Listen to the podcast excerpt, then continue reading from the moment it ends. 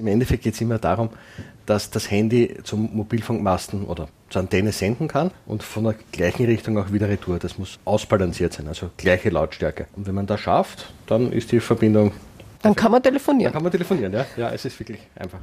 Wir hatten auch Verwandtschaft, im konkreten Fall war es mein Bruder, den wir als Sherpa eingesetzt haben, der uns die große Antenne hochgebracht hat, um schlussendlich den Empfang zu erreichen. Die sind sehr häufig zum Beispiel in verlassenen Häusern, vor zum Beispiel alten Bauernhäusern nicht mehr verwendet werden, in Kirchen, im Keller, also in irgendwelchen Bergregionen, in Dörfern.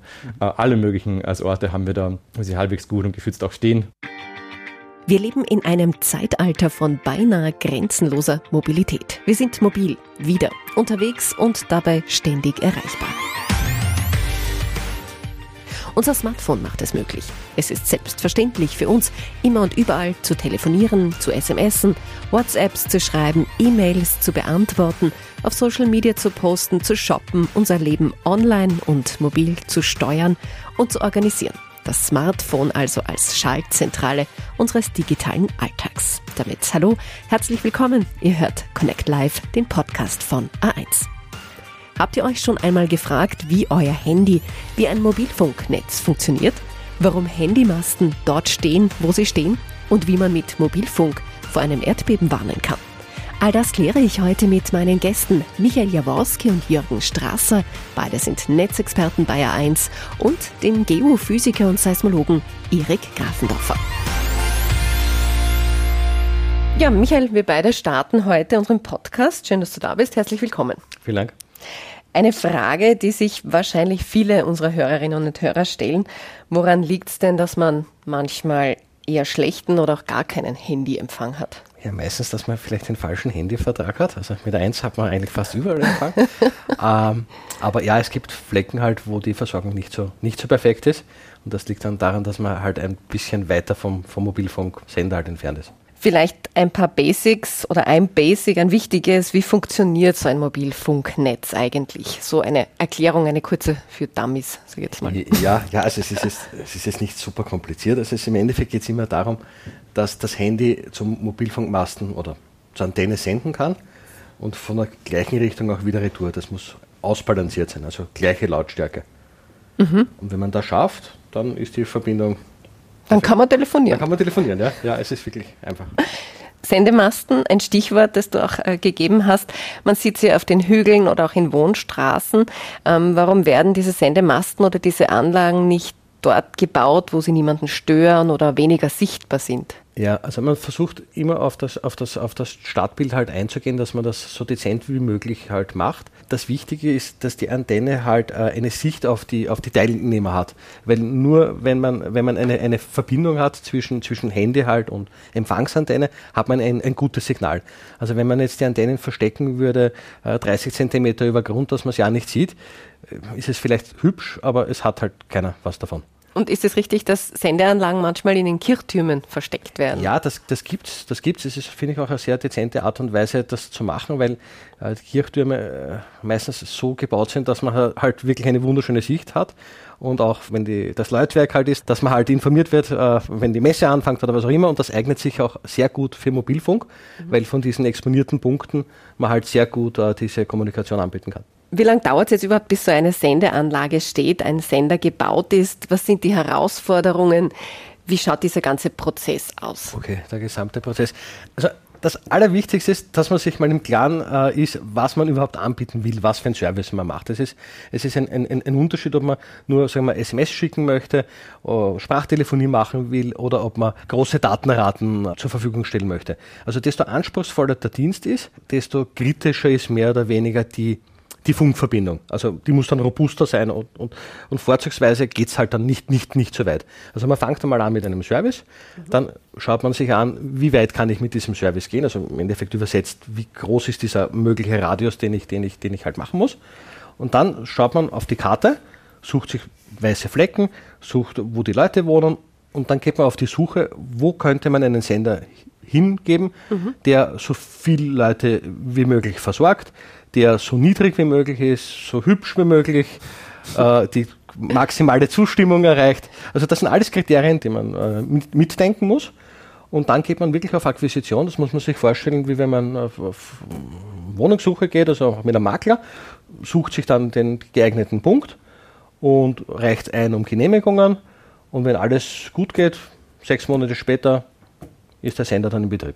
Und wie lange dauert die Vorarbeit dazu? Es kommt immer auf die Gegend an, wo man, wo man auf, auf Suche ist. Es gibt, es gibt Gemeinden, äh, die freuen sich, äh, wenn man einen Sender baut. Dann gibt es Gemeinden, die sind eher schwierig, ja, schwierig und also kann man wirklich jetzt nicht sagen. Also mhm. im besten Fall sechs Monate.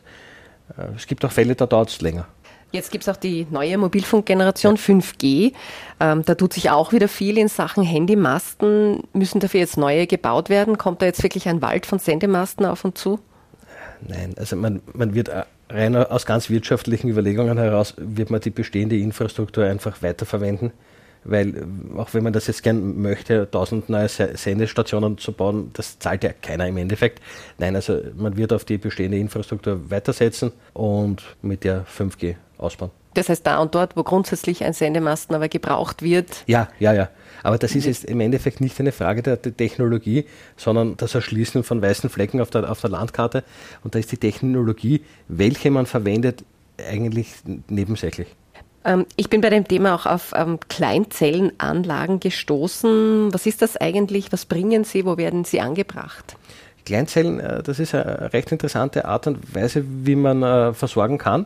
Also wenn es ihnen nicht gelingt, riesengroße Türme zu machen, und das, das, das kann man natürlich, was im ersten Bezirk nicht in, in, in, Wien, dann versucht man mit vielen kleinen Antennen, zum Beispiel bei, bei, bei Nischen, bei Ecken von Häusern, dass man dort kleine Antennen äh, unterbringt und von diesen, von diesen, von diesen Orten äh, das nähere Umfeld halt äh, zu versorgen. Und dann kann man mit vielen, vielen Kleinzellen das machen, was man sonst mit einer großen Station auf einem, auf einem Kirchturm zum Beispiel machen könnte. Wenn es jetzt keine Masten, keine Kleinzellen gibt, aber es wird ein superschnelles Internet gebraucht, ein superschnelles Netz, dann hat eins auch eine Lösung. Ihr kommt mit einem Truck angerollt. Was hat es da auf sich? Genau, also der Truck, da, da freuen wir uns natürlich sehr, dass wir den haben. Aber sofern muss man auch sagen, der Truck ist im Wesentlichen ein fahrbarer Mast halt. Wir bringen ihn dorthin, wo man halt temporär benötigen und versorgen von dort aus. Wo war das zum Beispiel der Fall? Das letzte Mal äh, in, in Schönbrunn haben wir ihn verwendet und primär haben wir gefeiert in Grafeneck. Da haben wir zum ersten Mal aufgestellt. Mhm. Der hat sogar zwei Masten. Ah, ja. ja, spannend. Ja, danke Michael fürs Gespräch, für die vielen Infos. Vielen Dank.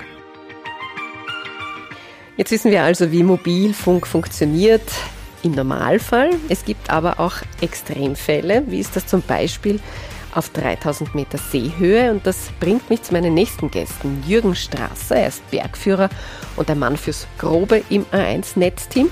Und Seismologe Erik Grafendorfer ist auch hier. Herzlich willkommen. Hallo. Ich beginne vielleicht gleich mit dir, Jürgen. Man hat mhm. mir ja gesagt, du bringst das Mobilfunknetz überall hin, egal ob ich jetzt Handyempfang und Internet auf der Almhütte am Berg oben oder im Kellerstückel im Südburgenland brauche. Erzähl uns vielleicht kurz, was sind denn die ungewöhnlichsten Orte in Österreich, die ihr schon mit Mobilfunk ausgestattet habt? Ja, es ist tatsächlich äh, so, dass es da sehr, sehr exponierte Berglocations gibt. Vor einigen Jahren haben wir das Matrashaus am Hochkönig auf knapp 3000 Meter versorgt. Das war deswegen sehr spektakulär, weil wir damals nicht die Gelegenheit hatten, zum Beispiel mit einem Hubschrauberversorgungsflug Material auch zu transportieren. Das heißt, wir hatten auch Verwandtschaft, im konkreten Fall war es mein Bruder, den wir als Sherpa eingesetzt haben, der uns die große Antenne hochgebracht hat, um schlussendlich den Empfang zu erreichen. Und es um ungewöhnliche äh, Standorte für A1 Mobilfunkversorgung gibt, da fällt mir zum Beispiel ein, Uhu-Watching ist das wirklich das beste Wort dafür. Das war in einer sehr, sehr entlegenen Waldregion, äh, wo der Waldinhaber tatsächlich in einem alten Gehöft eine Uhu-Familie beim Aufwachsen beobachtet hat und das Ganze dann über Facebook, sozialen Medien verfügbar gemacht hat. Unsere 1-Technik hat die Grundlage dafür geliefert, den jungen Uhus beim Aufwachsen zuzuschauen. Schön. Ähm, du hast jetzt schon gesagt, setzt, du setzt Verwandtschaft ein oder dein Bruder hat als Sherpa gedient. Wie, wie löst ihr das jetzt aber wirklich? Kann man sich das vorstellen, dass ihr mit dem Sendemasten im Gepäck raufmarschiert auf den Berg oder, oder eine kleinere Technik in den Wald bringt? Ja, also Die, ein herkömmliches Mobiltelefon weiß nicht, wo der nächste Sender steht, das heißt, es orientiert sich im Kreis. Da liegt der große Unterschied zu unserer LTE-Internet-Technik, die wir halt zur Versorgung von exponierten Lagen einsetzen. Techniker, die halt auch Ausbildung in dieser Stelle haben, beziehungsweise auch wissen, wo die nächstgelegenen Stationen sind, richten die Antennen, die eine gerichtete Charakteristik haben, so aus, dass man auch bei schwachem Signal oder an Stellen, wo das mit herkömmlichem Handy, mit herkömmlicher Mobilfunktechnik nicht mehr klappen würde, ja, trotzdem noch eine Anbindung schafft und dort Leute dann versorgen kann mit Mobilfunk, äh, Internet und Netzzugangstechnik. Dieses Who-Watching ist ein lustiges Beispiel. Mhm. Welche Anwendungen gibt es denn vielleicht noch, an die man nicht gleich denkt, wofür man aber wirklich top ausgebautes Netz braucht? Ja, ich denke, da ist es dann vielleicht auch ein ganz ein gutes Handover in dieser mhm. Stelle, wo wir äh, zusammengearbeitet haben im Kontext von der Erfassung von seismologischen Daten. Mhm. Erik, mhm. zu dir, ja. ihr nutzt eben Mobilfunk, um vor Erdbeben zu warnen mhm. und, und äh, wir reden da von sogenannten Seismoboxen, habe ich mir ja. sagen lassen. genau. Wie funktionieren die denn genau? Ja, die Boxen, das sind wirklich große, schwarze, wasserdichte Boxen, die halt ähm, im unwegsamen Gelände stehen ähm, irgendwo auf festen Boden. Also wir wollen Stein unter den Füßen haben, damit wir die, die Schwingungen der Erde möglichst genau einfach aufnehmen können. Erde oder so wie Dämpfung dazwischen. Das heißt, wir suchen da wirklich einfach in abgelegenen Regionen Stellen, wo wir die auf, aufstellen können. Und dort messen wir dann einfach die Schwingungen der Erde. Einfach, und die, also in welche Richtung sie sich bewegt. Das kann nach vorn, links, also vor und zurück, links, rechts, oben, unten kann sich die Erde bewegen. Mhm. Und das messen wir eben mit Sensoren. Und wir haben dabei ähm, Messdatenerfasser und Router drinnen, äh, wo man mit einem A1-Netz, also wirklich mit einem Handynetz verbunden sind mhm. und das wirklich in den, also in den entferntesten Regionen. Und wir haben nicht einmal Richtantennen, sondern wir verwenden tatsächlich auch noch also Antennen, die wie, die wie die Handys kreisförmig suchen. Und sogar da haben wir noch wirklich an, an entlegenen Stellen guten Empfang und einfach können da also aktiv durchgehend aktuell die Daten erfassen. Ja, welche ja. Stellen sind es, wo man diese Boxen findet? Fallen die einem auf? nein, nein, die sind, also die sind sehr häufig zum Beispiel in äh, verlassenen Häusern, von zum Beispiel alten Bauernhäusern nicht mehr verwendet werden, in Kirchen, im Keller, also in irgendwelchen Bergregionen, in Dörfern, äh, alle möglichen als Orte haben wir da, wo sie halbwegs gut und geschützt auch stehen, in irgendwelchen alten Försterhäuschen, so, so meistens. Wie viele genau. gibt es davon schon in Österreich? Also wir betreuen ungefähr 30 Stück. Mhm. wir sind aber Teil von einem größeren Projekt, nämlich den Alp Array. Das ist einfach über ganz Europa, ist das so eine, eine Menge von Stationen, das sind so im Bereich von 500 bis 1000 Stationen die durchgehend seismologische Daten liefern und die eben verwendet werden, um da, um da einerseits den Untergrund besser kennenzulernen, aber wirklich auf was für Boden stehen wir in Österreich eigentlich, woraus ist der beschaffen und wie bewegt er sich, was für Spannungszustände herrschen, wann, wann können wir da vielleicht Signale aufnehmen, die auf zukünftige Erdbeben hinweisen. Das ist aktives Forschungsgebiet eben und mhm. genau, da verwenden wir eure Technik dafür, da sind wir euch sehr dankbar. Auch die Zusammenarbeit mit Herrn Strasser war sehr, sehr gut. Genau, um ja. auch wirklich an Stellen, wo es halt ein wenig herausfordernd ist, schwierig ist, ja, dann die entsprechende Vernetzung zu schaffen und die Daten zuverlässig zu übertragen. Werden da die Leute vielleicht ein bisschen misstrauisch, wenn sie dann in der Kirche eine große schwarze Box sehen? Also ähm, die steht zum Beispiel eher abgelegen, auch in der Sakristei und so, und die sieht man dann normalerweise nicht.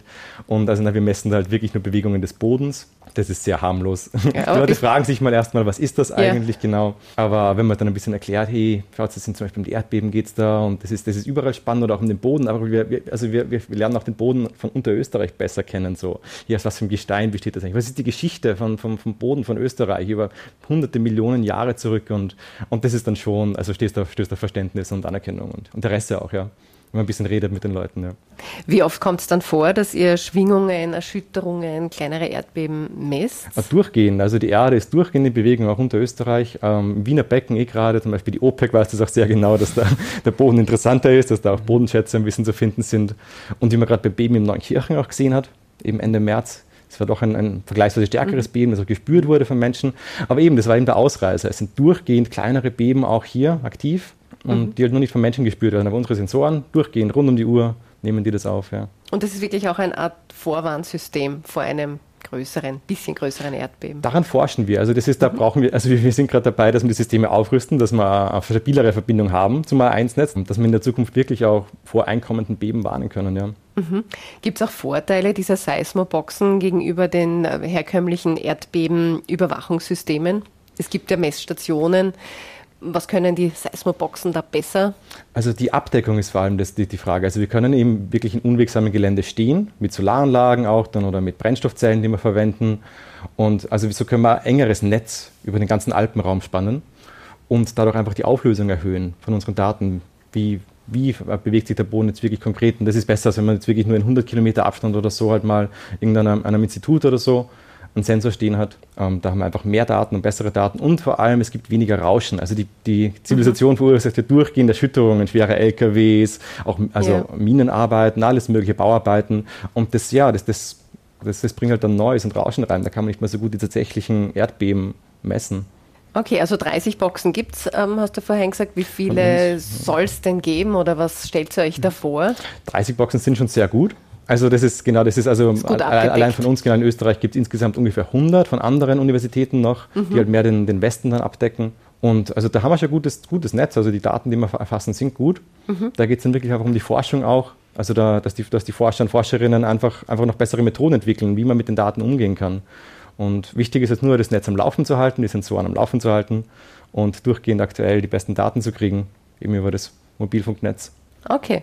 Jürgen, vielleicht abschließend nochmal zu dir. Österreich zählt ja eigentlich äh, zu den Ländern mit einer sehr guten, mit der besten Mobilfunkversorgung, ähm, sowohl was die Abdeckung betrifft als auch die Leistungsfähigkeit. Mhm. Wir haben eingangs mit dem Michael gesprochen, da und dort mhm. gibt es schlechten Empfang, keinen Empfang. Funklöcher, wo muss denn noch nachgebessert werden? Wohin führt dich dein nächster großer Einsatz? Ja, es ist eine tolle Frage, die natürlich viel Raum auch gibt, ein bisschen was zu erzählen. Ähm, es, ist, äh, es ist tatsächlich so, dass wir kennen Österreich, wir lieben unsere Berge, aber die bringen natürlich auch wirklich große Herausforderungen, funknetztechnisch wirklich oft schwierig ähm, zu erschließen. Und äh, ja, tatsächlich, es gibt sie, diese White Spot, aber als A1 haben wir auch dafür die richtigen Antworten, weil wir ähm, in Kooperation mit Partnern auch Satelliteninternet anbieten. Das heißt, freie Sicht auf den Himmel ist dann vollkommen ausreichend und wir haben dann die Möglichkeit, auch selbst diese entlegensten Orte, mir fand da zum Beispiel das Gebiet rund um den Nationalpark Hohe Tauern ein, hinter den sieben Bergen bei den sieben Zwergen, so ist es wahrscheinlich dort am besten zu beschreiben. Man ist wirklich weit weg von jeder Zivilisation oder in Gräben, im Tiroler Karwendelgebirge, sondern also man ist sehr, sehr, sehr entlegen und abgeschieden klassischer Netzausbau schwierig herstellbar und dort, wie gesagt, geht es rund um Satelliteninternet weiter. Und egal, ob es jetzt LTE-Internet mit großen gerichteten Außenantennen, wie wir in vielen Stellen bereits das Auslangen finden, oder es ist auch unser Satelliteninternet, haben wir die Möglichkeit mit einem sogenannten A1 Femtocell-Service, das sind kleine Geräte, private Mobilfunksender, könnte man sagen, die aber ein richtiges A1 3G und 4G LTE Mobilfunknetz ausstrahlen und dann auch an diese entlegenen Orten in oder rund um die Hütte oder den äh, Notrufplatz und so weiter. Wir haben teilweise auch Schutzhütten mhm. äh, versorgt, dann ein A1-Netz liefern, das auch zum Beispiel gestrandeten Bergsteigern, auch in Zeiten, wo die Hütte vielleicht gar nicht besetzt ist, typischerweise sind dort Winter Not- und Schutzräume, die Möglichkeit gibt, ja, gegebenenfalls durchaus lebensrettende Notrufe auch abzusetzen. Mhm. Und da geht es wahrscheinlich noch öfter rauf auf den Berg. Da geht es öfters rauf und Stichwort nächste Einsätze, ähm, 5G, die neue Netztechnik ist in aller Munde. Wir ähm, schauen uns ganz konkret an, an welche Höhen und von welche Positionen man diese neue Technik auch bringen kann und damit wirklich ähm, ja, Performance-Durchsatz und Eigenschaften der neuen Technik auch an Stationen und, und Locations bringen könnte, wo man bisher sicherlich noch nicht damit gerechnet hätte. Da darf man sich noch im Laufe des Jahres die eine oder andere Neuigkeit dazu erwarten. Spannend. Danke, meine Herren, für das interessante Gespräch. Herzlichen Dank Ihnen. Gerne. So, die Sache mit dem Telefonieren ist also eigentlich gar nicht so kompliziert, wie wir von Michael Jaworski gehört haben.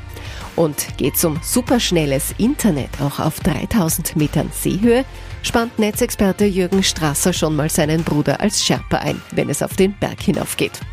Was nehmen wir noch mit heute? Keine Sorge vor großen schwarzen Boxen in verlassenen Häusern. Seismologe Erik Grafendorfer ist bestimmt in der Nähe und wertet Daten über unsere bewegte Erde aus. Ich sage danke fürs Zuhören und freue mich über Feedback an podcast.a1.at. Bis zum nächsten Mal.